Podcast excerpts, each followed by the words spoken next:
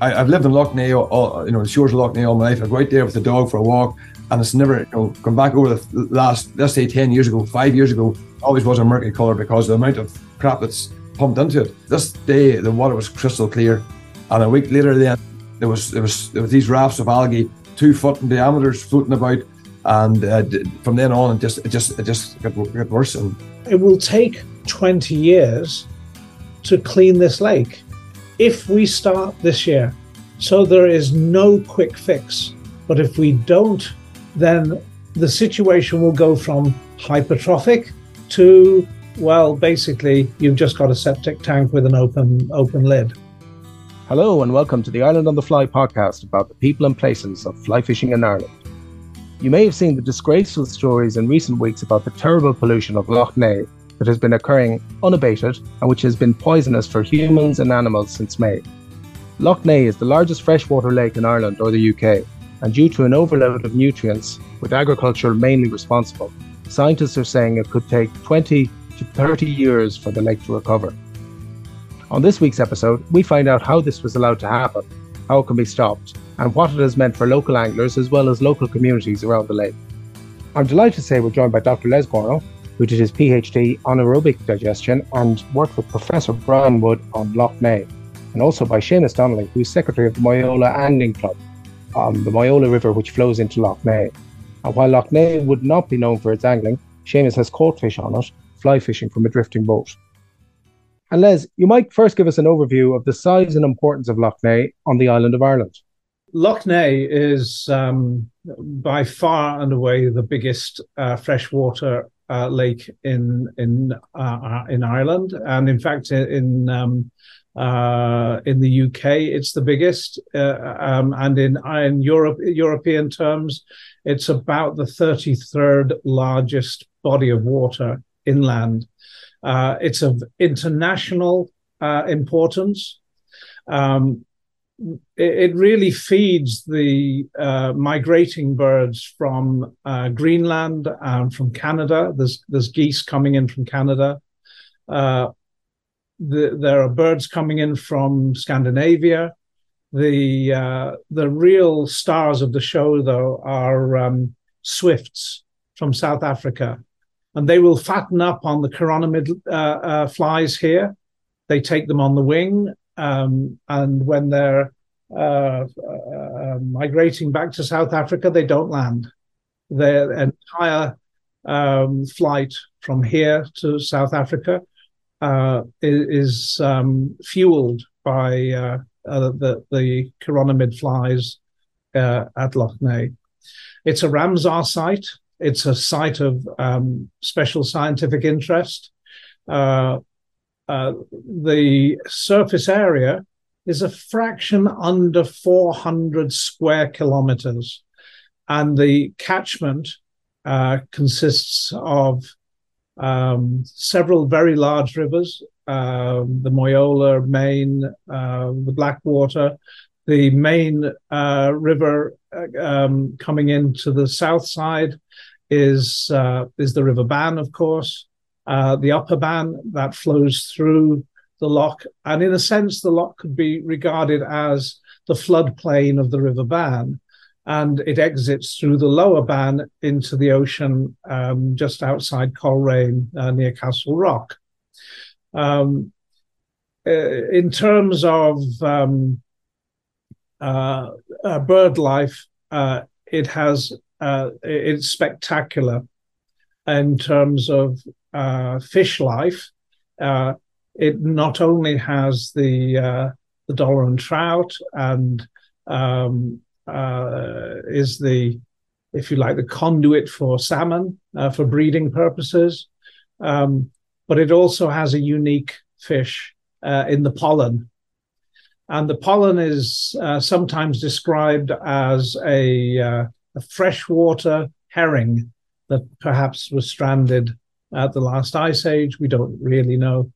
Um, uh, and of course, the biggest eel fishery in Europe uh, for the European eel uh, is based at Toomebridge, and uh, it supports uh, uh, commercial fishing, for perch and roach, which are, I think, introduced species, but um, but mainly for these the, the, these wonderful eels, which have a great um, gastronomic following in Europe.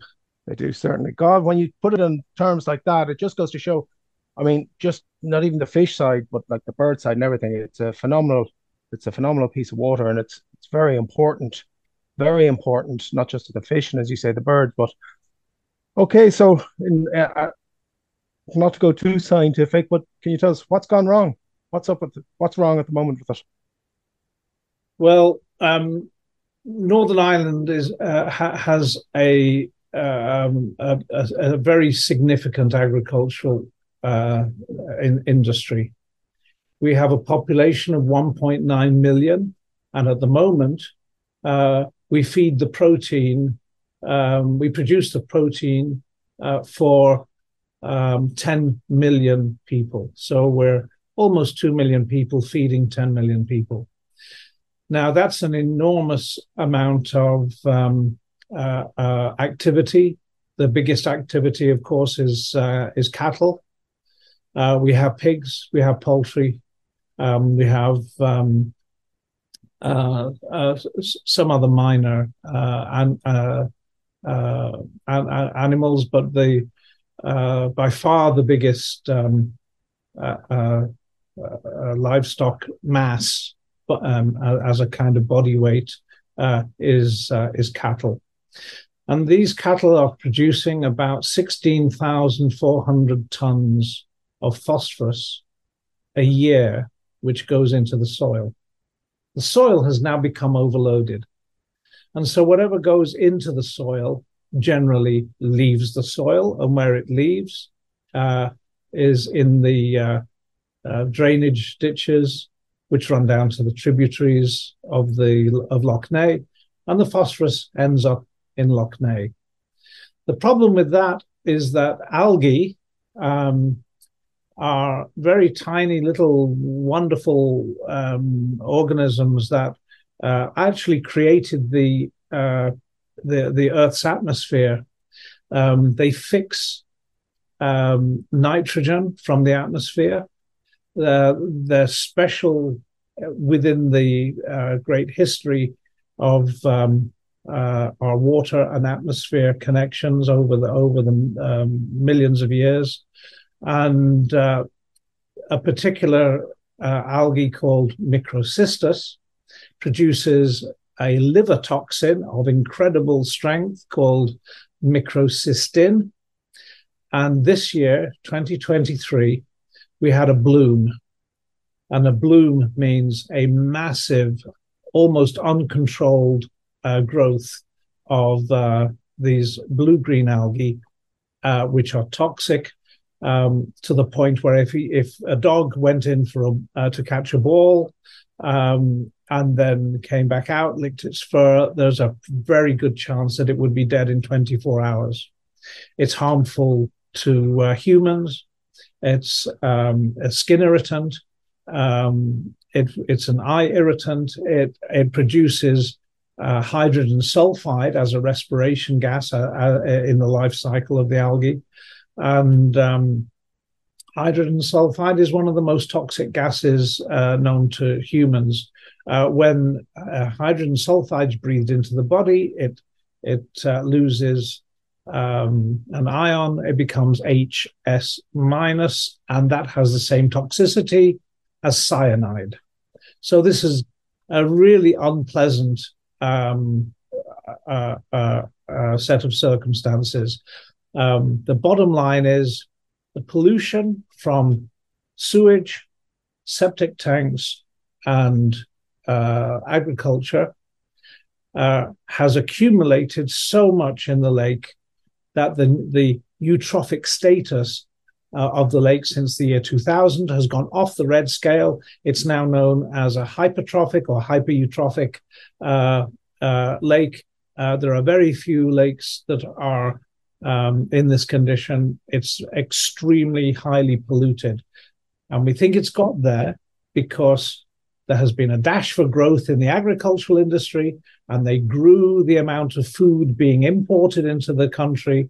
They grew the amount of cattle and pigs and poultry, but they didn't grow the surface area of land on which to spread the slurry at the same time. And ergo, that's the reason we have the problem. God, yeah. Uh, Seamus, I, will bring you in now. Uh, just after hearing that, there, like Seamus, you're at the Moyola Anglers. Um, how have you seen these problems in your locality or around the lake or, or the river? Well, Tom, for the first time, I, I live about six six miles away from Lough Neagh, and we have always looked looked at you guys and Corrib and Mask, you know, with, with envy and shilling, saying, you know, you guys down there are, are, are, are fit to go out and fish for your brown trout and, and, and, and the locks. And we could never do that because we're always told the locks are dirty, they won't see flies, they won't, they won't see this and that.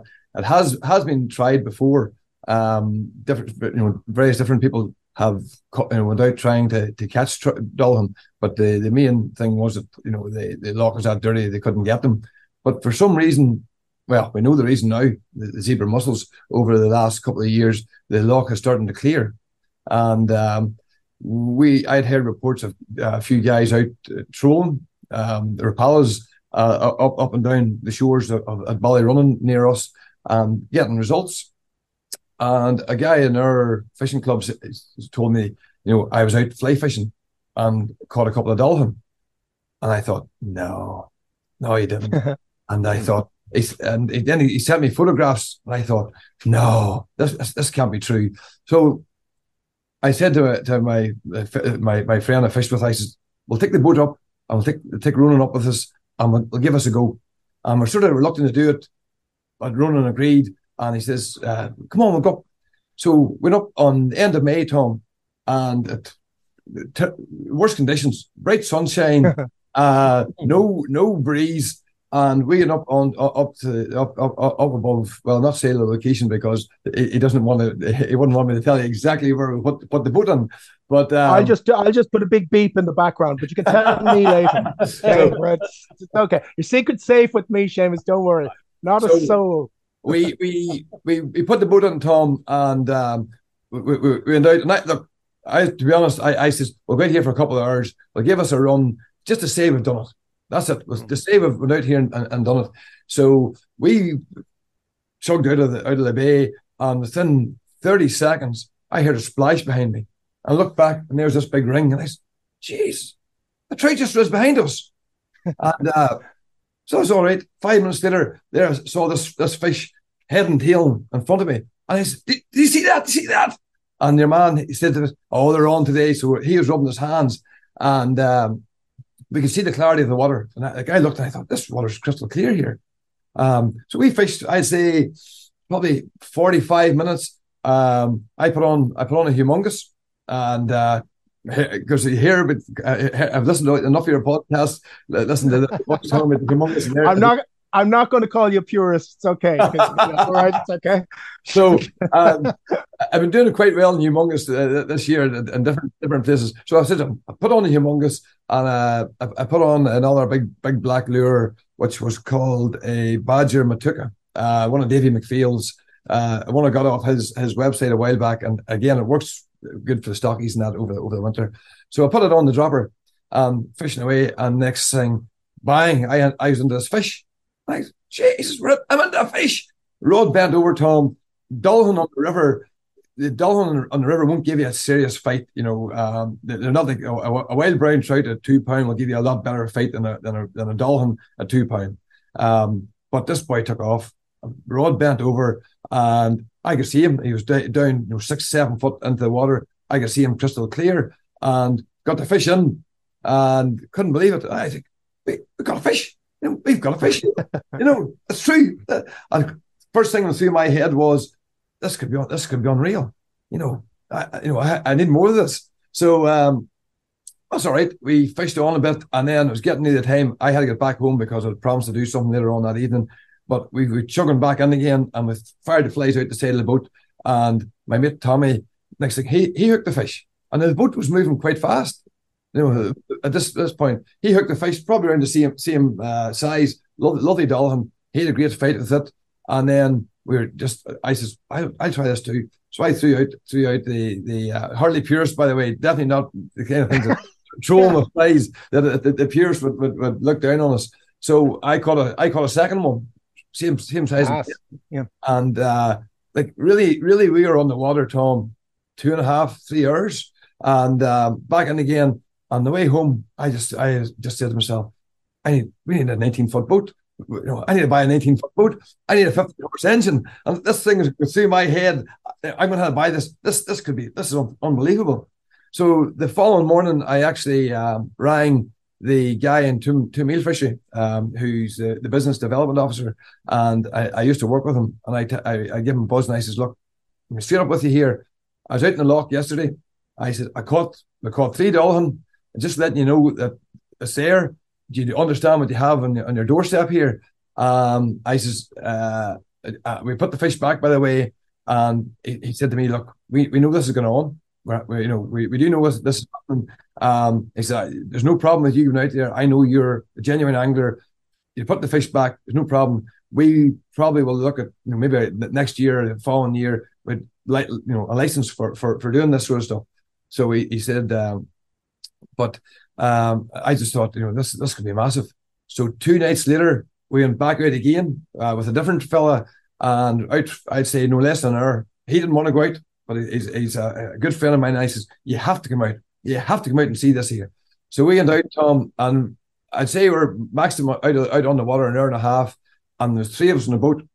Two of us turned a trout each, and your, your man who didn't want to come out, and he told, he scolded me, cursed me up and down. What, what are even out here for? Just it's bright sunshine. There's, there's, there's no breeze. There's nothing. He hooked one. Now he had him on for about ten seconds, and then he, it's like it's like that sort of feeling. You know yourself whenever you, you have a guest out in a boat and you're thinking, nothing happened here, nothing happened here. Next thing, bang, and his whole facial Yeah.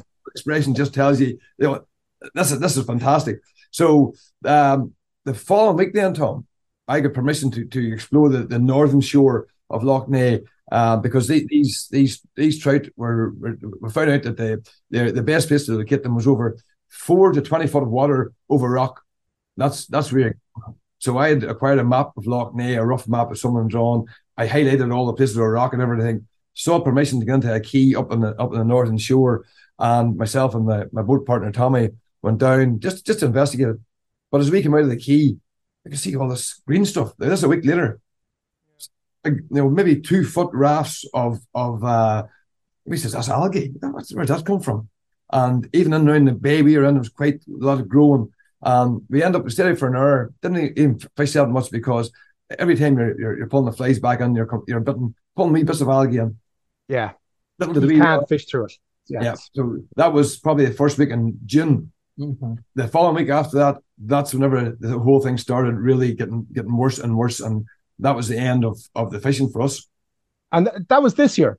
So That was this year. caught them this year. But like, it's a pity because, and when you caught the first couple of fish, the water was actually quite clear that day, was it? Oh, fantastic! I mean, we could crystal clear within it. Uh, within- what what could what depth could you see to?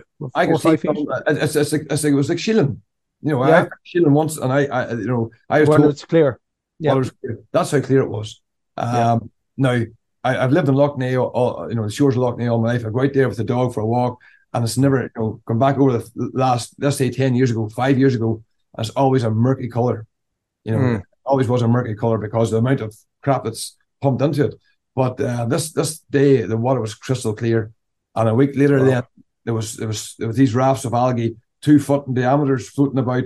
The following weekend, it just got bigger and bigger, and uh, d- from then on, it just it just it just got, got worse. And back to what Les is saying then. No, good that you got it. and Good actually that you when you saw Sheelin clear as well, because I have been on I've been on Sheelin when it's been clear, and I've been on Sheelin when unfortunately there's been an algal bloom on it as well. So it's not completely clear, but at least you got to see it when it was clear.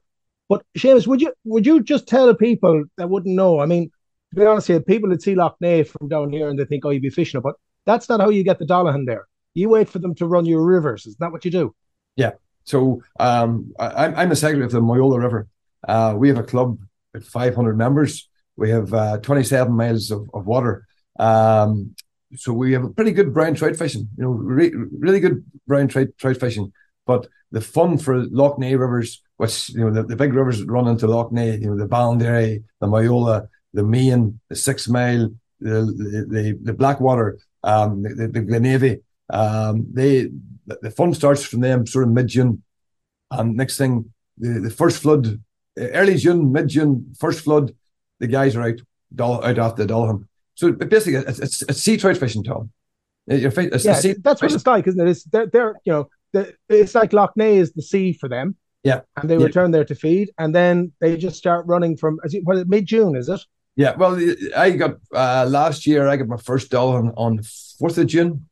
Um, right, quite a way up the river at night. Now, night night fishing is is uh, uh, fantastic. You know, a lot you can catch them during the day on a salmon fly or a big trout fly. Um, the guys are now on the six mile. There's guys there like, like uh, Michael McGuigan, Derek Bell, who are adapting now with the the, the nymphing. You know, they're, they're, they're yeah. the, the, the pimp and, and and and nymph. They're fantastic at that. I just haven't got onto that yet. That's my, that's my goal for next year. Um, some of the guys in our river are at it and been quite successful. Um, but you can fly fish for them, spin for them, you know, worm for them. But uh, yeah. the, the, the, unlike unlike sea trout, like sea trout normally the the big sea trout run the rivers first of all, and then the smaller ones come later on. Or Dullahan might be the other way around. So you'll get the the, the, the wee the wee shiny boys, um, with three quarters of a pound to a pound and a half. They're wicked. You know, you hook them wee boys. They're they're pure sea trout. They're just a uh, bright silver and they're wicked. Great great wee fighters. They they they come first and a nod decent sized fish in. And then as the season goes on, you know the the, the bigger ones you know follow on. They can go big, can't they? Oh, absolutely. Um, the the biggest one I saw so far on our river this year uh, was thirteen pound. Uh, right. Thirteen pound. Wow. Yeah. yeah, yeah. We uh, if if you if you if you Google Dullahan and hit images, probably I think it's now the third or fourth photo across is my brother-in-law Peter Walls who caught a, a fantastic Dullahan uh, with 10 three quarter pound on, on a wee a wee size 12 shrimp fly quite a few years ago um, in Castledawson. But that that was a, a, the most beautiful. I, I just happened to come along, got a lovely photograph of it before he put it back. Um, so uh, fantastic looking looking looking beast of a of a, of a fish. Um, on the six mile, you know the guys are getting really big fish. You know Derek Bell there has got some fish up up to twenty pound at night. You know uh, when they they seem to come later on the season. Um, but this year, to be honest, this year on the Moyola, we haven't had a great season. Have you noticed, let's say, as the lake is becoming more, as as Les said, they're hypertrophic now. Have you noticed a drop in the the numbers, or, and I get back onto Les about this. Maybe maybe that won't happen straight away, but have you noticed a drop in the numbers this year of Dullahan? Yes, big time. Yeah, right. Now, is it the fault of the of the algae? I don't know because um, this year we have, you know, I, I, spoke to quite a few few of our lads, and they're they're they're not doing great.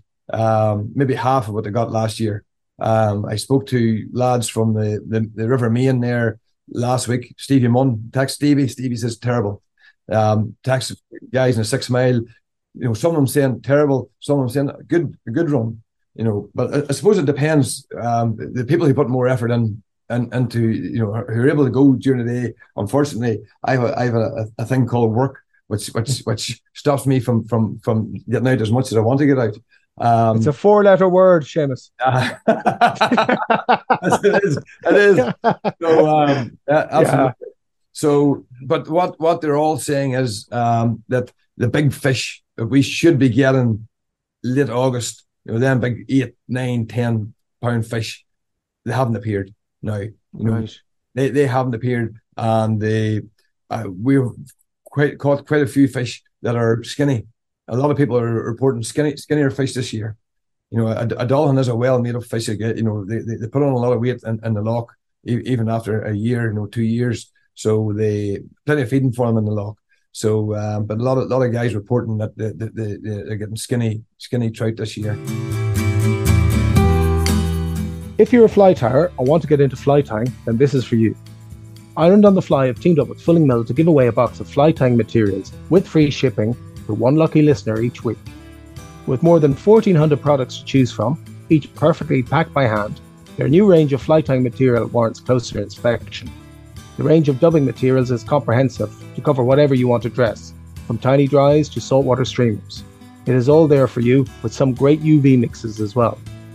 From the individually preened marabou feathers to the top secret treatment applied to their new ultra dry yarn, the whole range is packed with standout new products, all generously served up for your benefit in a neat array of colours and sizes. From Zonkers to CDC, Bucktail to Deerbelly, they've done a fantastic job. So, to be in with a chance of winning the £50 worth of material, just answer the following question. Name one of the feeder rivers on Lough Neagh. Email your answer to info at irelandonthefly.com and we'll announce the winner on next week's show. And congrats to Brendan Hamrock, who was last week's winner. Congrats, Brendan, and we'll be in touch. Les, if I can go back to you, I don't want to be uh, the doom merchant, but is it possible that could the lake be killed with this? There's no doubt about it. You mentioned Lough Sheelin. Uh, when mm. I was a young student, I went down to Lough Sheelin with the pig industry uh, pumping uh, pig slurry into the uh, in, in, into the tributaries of, of, of Lough Sheelin. And uh, I went into the uh, cafes where they were showing the the prize fish. There was 120,000 um, uh, prize trout in that in in in Lough Sheelin. That was the survey at the time. I remember. Yeah, yeah. The industry just about wiped it out, and um, mm. uh, the the government uh, uh um, got straight onto it. Um, well, uh, perhaps a little late, um, uh, but they put 20 million gallons of pig slurry a year into trucks and moved it out of the catchment area and took the load off the lake. And um, then there was a, a concentrated effort uh, to re, to to uh, improve the, the, water quality, and that seems to have worked. And then there was a restocking exercise, and now there's some some kind of um, if you uh, Loch, Loch normality, if you if you will. Um, uh, yeah. Uh, and, and um, uh, uh, common sense has been restored. And some of the big units have closed down now, of course, you know. Um, with Lough Neagh, um, we've got a we've got two problems. The one of the problems is the amount of phosphorus going into the uh, lake, but the other problem is for 20 years we've lost sight of all the manure uh, lining the uh, the bed of the lake, and now uh, the, the, latest research, um, and it, it, it's somewhat out of date. It's 34 years of research uh, of data, um, uh, which was mainly um, acquired by the Freshwater Lab at uh, Traad Point, but unfortunately that closed 20 years ago. So there's uh, oh, right. there's, there's a, we've been so there's 20 years missing now we've been blinded. We have no data, and and it, it's really uh, um, it's really critical this because uh, uh, now we've got this invasive species, the the uh, the, the mussel, uh, the zebra mussel. Um, but how how how did it um, uh, look in say 1981? The the the the loch was getting cloudier and cloudier. Uh, uh, it was really uh, uh, difficult to see um, anything beyond a few inches into the water column. You worked on the lock, didn't you, around then with Professor yeah, Brian well, Wood, wasn't it? Yeah, I, I worked in uh, the freshwater laboratory from 1981, and I published my PhD thesis in 1990. And my job was not uh, um, to study the lake as such. My colleagues did that. Uh, my job was to solve the problem, which was how do we remove phosphorus from agricultural effluents? And we did that by um, building an anaerobic digester at the monastery at Portglenone, um, uh, the Bethlehem Abbey uh, digester.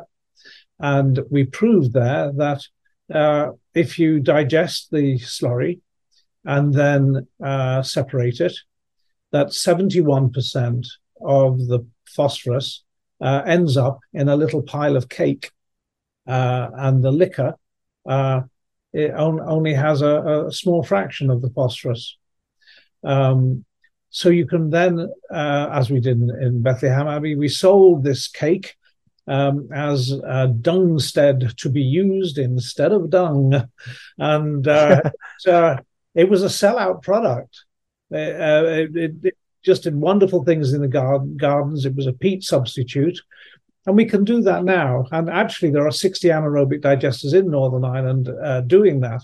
But this is a big problem because what this, the, the recent research showed was um, if we were to remove, say, two units of phosphorus out of the lake, uh, we wouldn't get a response in the lake water of two units worth of uh, reduction because one unit is coming out of the bed of the lake because it's accumulated for the last 20 years. Well, the bottom line is uh, it will take 20 years to clean this lake if we start this year. So there is no quick fix. But if we don't start uh, uh, start this uh, process of reducing um, phosphorus and nitrates into the in, in into Lough Neagh, um, then the situation will go from hypertrophic to well, basically you've just got a septic tank with an open open lid and it'll and and and each each year there is a um, a kind of lottery. It's a bit like Russian roulette, really. You know, if you've got one phosphorus unit in your in your uh, um, uh, revolver, you know, you can spin the chamber, and there's a pretty good chance you won't get a bloom of algae. Well, we've got eight uh, right. units in the revolver, and there's only two two spare slots, and that's what creates this uh, dangerous situation of um, well, we're playing Russian roulette with with the lough right now, and this year. Uh, a number of observations. One, the chironomid flies crashed. The population has just crashed. Everybody's noticed it. The um, uh, the uh, uh, uh, uh, the algae obviously um, developed in places till it was like mashed potato, green, emerald green mashed potato, three or four inches thick, maybe more. Um, so this is not conducive to uh, any uh, of, of the microorganisms that are living in the lake. Now, it's not just big fish. Big fish eat little fish. Little fish, mm. things like Daphnia, uh, the water and mysis and uh, Gammarus, the, the the little shrimp, um, and and uh, um, these smaller organisms are the ones that are uh, oxygen sensitive. And one of the problems is is, is we are now in the situation where um, uh, the the algae, which is an enormous biomass. I mean, you can see it from satellites. The whole lough is is streaked green, and uh, all of that biomass will die. It's started to die now. We can see it. The water is clearing um, around Ballyronan. It's still being surface algae are still being pushed up into Toomebridge, for instance, but uh, that's just a wind direction thing. Um, the, the the big mass of algae is settling down to the bed of the loch, and then it will die, and then it will cons- the, the bacteria that eat that algae as it rots will consume oxygen and you'll get an anoxic layer on the bottom of the lake. Now, that's where all the bloodworms are. That's your fish food. And so there are, um, if the freshwater laboratory existed now, there would be a boat going out every week testing the lough at this critical time. Uh, but we don't have a laboratory, I'm afraid. Um, and uh, we do have um, the Neagh Partnership, and they have a patrol boat. But uh, when the, the freshwater laboratory was alive, a boat full of students would go for 24 hours without sleep, sampling 114 kilometer perimeter of the lake from surface to depth and boxes and boxes of samples then they would be brought into the into the uh, laboratory and they would be uh, analyzed. Uh, the fish would be measured, the uh, uh, the the gill. Uh, you know, there's a bone for measuring the age of the fish. Yeah.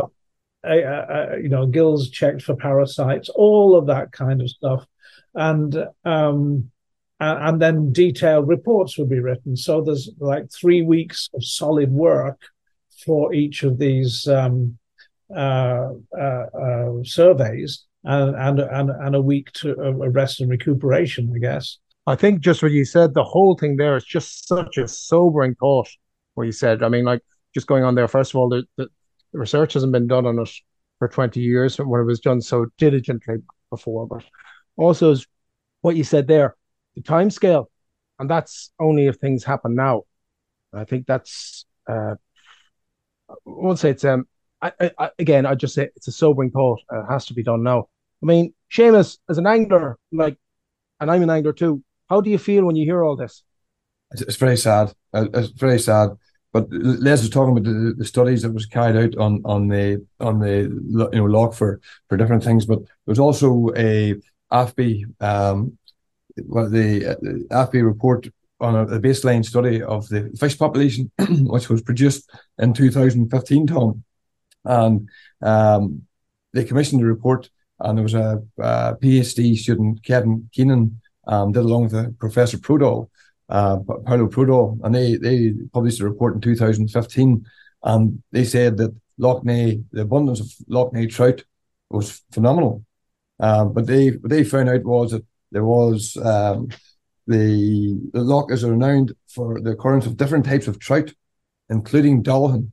So, uh, so it's, it's, a distinct large trout that appears unique to Lough Neagh, but they are fit to, to map back to all the tri- all the, the, the, tributary rivers. And um, at, at, at, this time, we we on the Moyola had a hatchery uh, up until about 2013. We were producing maybe forty thousand dollaghan fry per year, maybe forty to fifty thousand salmon fry per year.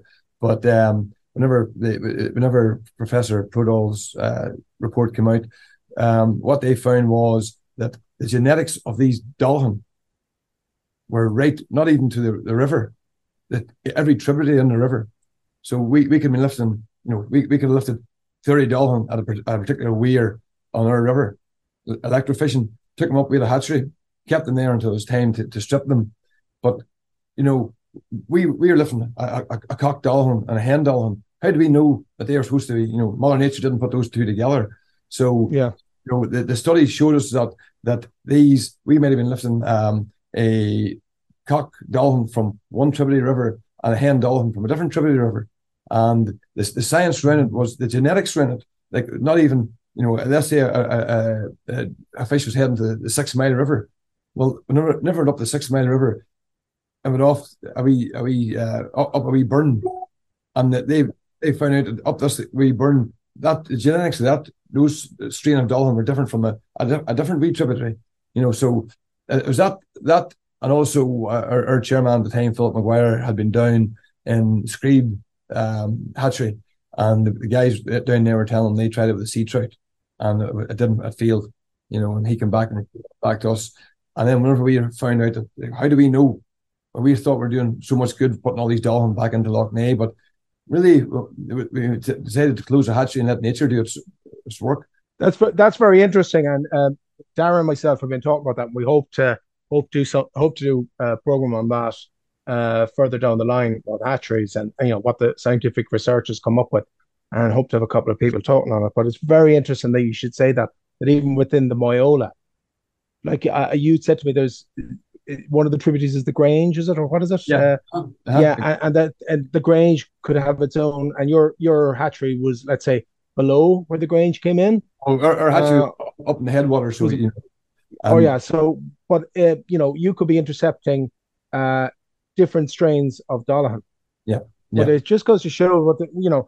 And uh, it's back to Lough Neagh again, and what a wonderful host it is to all these, you know, to the Dollaghan. Yeah, and how important it is you know, yeah. that these species have evolved, you know, since since the last ice age or whatever, have evolved to become as what we know them as as the dollaghan, and such a fantastic uh, resource and just wonderful part of nature. And um, this is the scary part, and this is why we're talking about it. what what we haven't touched on there, Tom, really is is the the invasive zebra mussels. You know, and mm. that they're the reason that the the water is clear. You know, I'm not going to say the water is as is, is you know, but what they're, they're a filter feeder. They're they're taking in the dirty water. They're secreting something else, yeah. which isn't good. You know, the water's clear because like Lough Neagh now.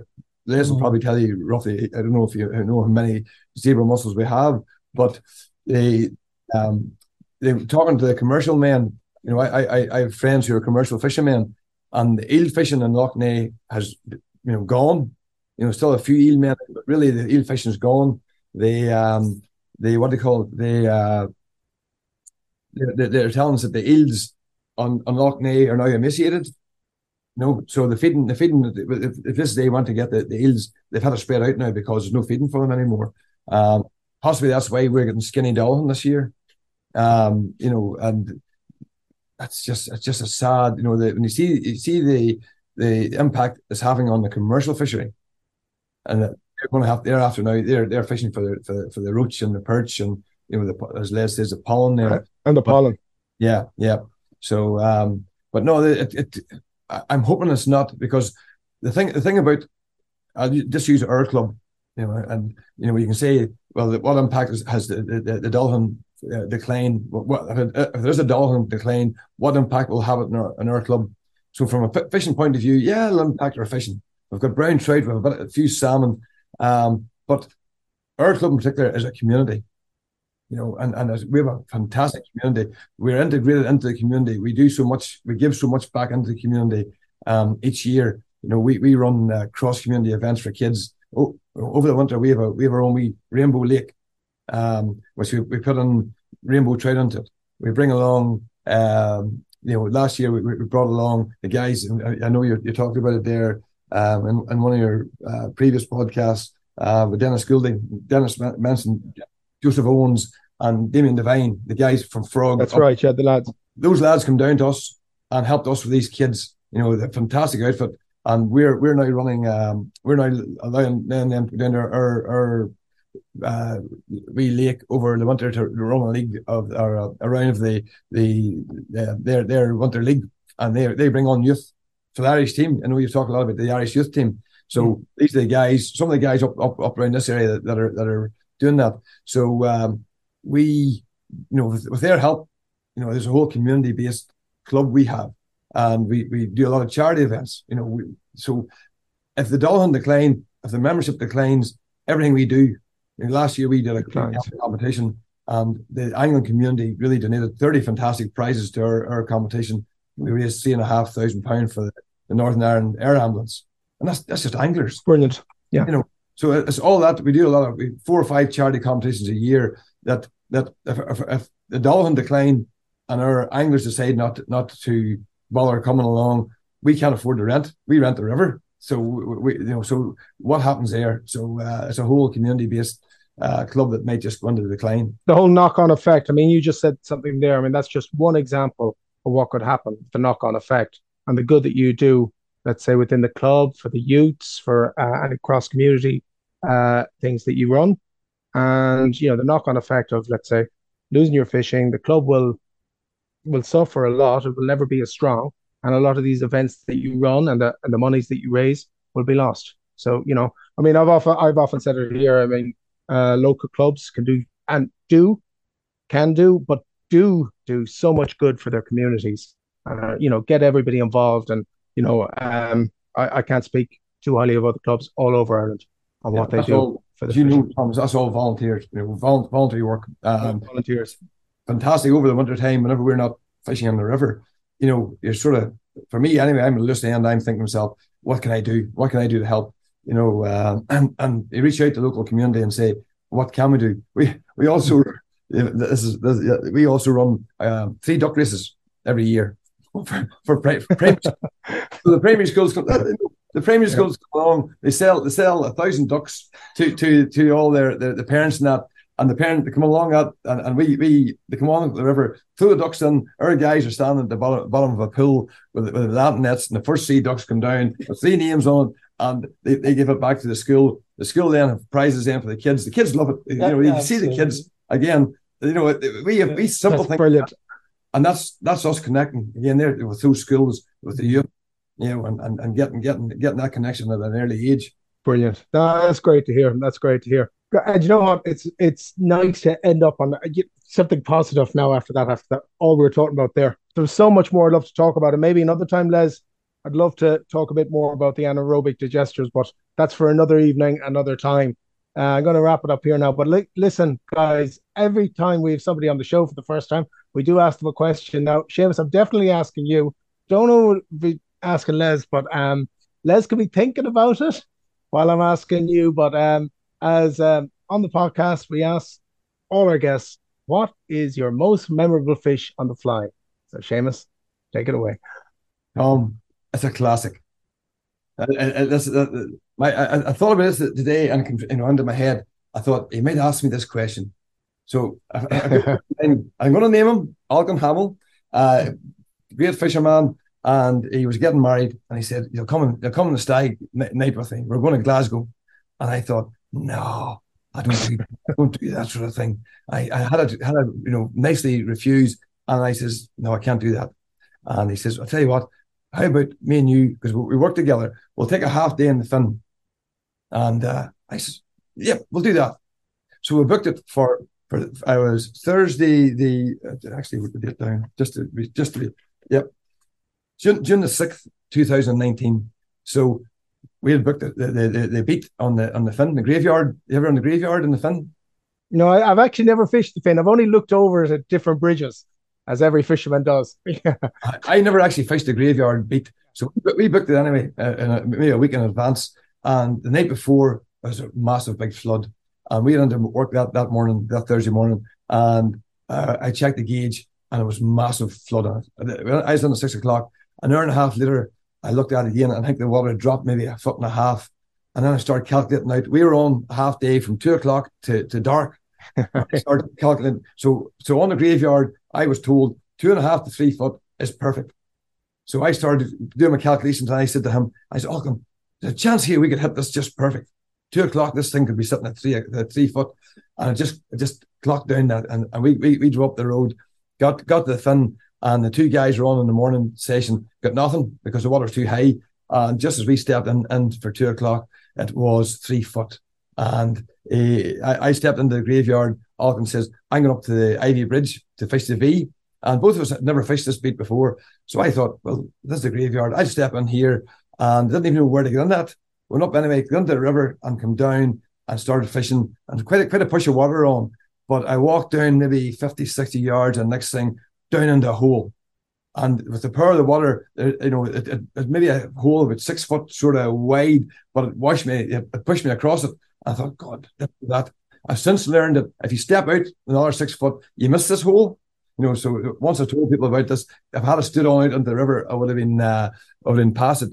But I was uh, fishing a Calvin shrimp that I tied myself, tube fly on a single single hook, and next thing into this fish, and this thing just took off, Tom, uh, down the river, and just this froth on top of the water, unbelievable, and half an hour of absolute agony because I was fighting the fish, and then I'd, I'd one of them big McLean weigh nets, and every time I got the fish right to my feet, and I thought it was a big bar of silver, and uh, got it right in beside me, and I was in way, way over my chest, you know, right up deep, and every time I put I put the net in, Tom, the power of the water was washing the net away. I couldn't even hold. it.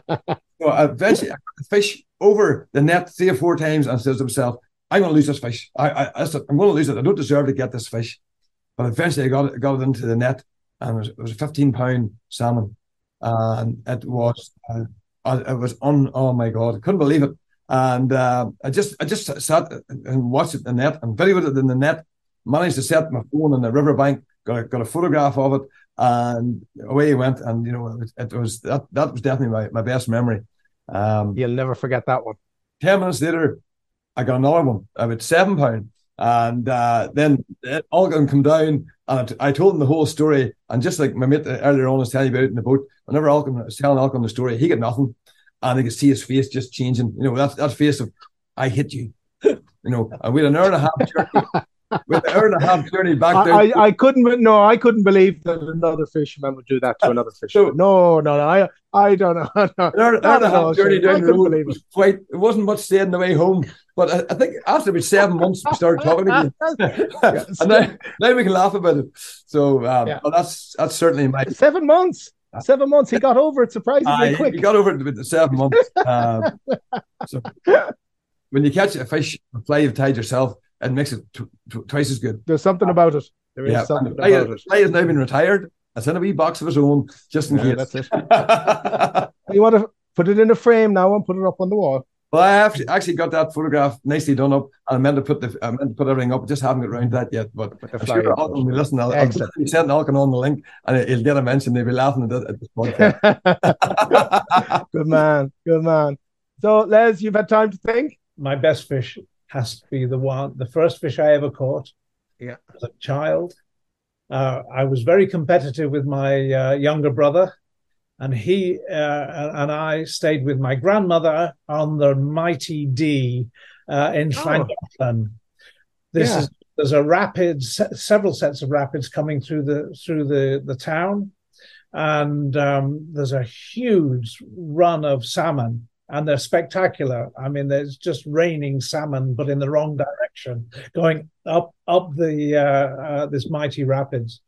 And so um, we'd seen a few of these, and my brother said, "I am going to get the official fishing gear." And so he went to a shop, and he bought all this fishing gear, and he set off to uh, uh, fish himself a salmon. And um, uh, we chose a spot at the bottom of the uh, uh, of the rapids uh, in an old mill race uh, near, an old mill, and it, it had been taken over by a leather working um, company, and there were maggots everywhere. Um, sheepskins and cattle skins and heaven only knows what it stunk to high heaven. And i think it was quite attractive to the fish actually because when when where the water was ponding um, there seemed to be a lot of activity. Anyway my brother couldn't catch a fish with his great gear and i went down to see him give him a bit of support and um, or just to laugh at him i forget which but then uh, uh, i i got the uh, a, little piece of uh, um, nylon uh, uh, fishing line, and I pulled it in. There's a hook on the end. I found a stick, and I found a worm and a couple of those maggoty grub things, and uh, basically just threw it in the pool. And there was about ten seconds, and then bunk, I got a fish. and the joy that that gave me, I can't describe. uh, we spoke about it Brilliant. because yeah yeah the the um uh, uh just that connection with the uh the water and the fish and the maggots and the and the worm You never forgot it. And tell me this did your brother not talk to you for seven months? no no. No no. We, were, we, we used to argue all the time uh, you know. That once an hour Says you you didn't you didn't need the fish for that. no I didn't need the fish. No, no, no, it was, but it, it, it was a wonderful day and you know it really taught me um the uh, about the uh the, the, the the the total peace and relaxation that you can get just by listening to the roar of water Yeah. watching the salmon leaping and um, just getting involved with with nature it was fantastic i, I love that place Yeah, it's something special, all right. It really is. And you haven't forgotten it. Guys, that's great. Really good to have you on. Thanks a million. Thanks so much for joining us here. And uh, just want to get this across to everybody and to let m- more people be aware of it. Let's hope that something starts now and we can start reversing what has happened to it. thank you tom Thanks, Tom. Our thanks to Dr. Les Gornall and Seamus Donnelly for joining us on the show. Don't forget to rate, review, and follow the Ireland on the Fly podcast on Apple, Spotify, or wherever you get your podcast from.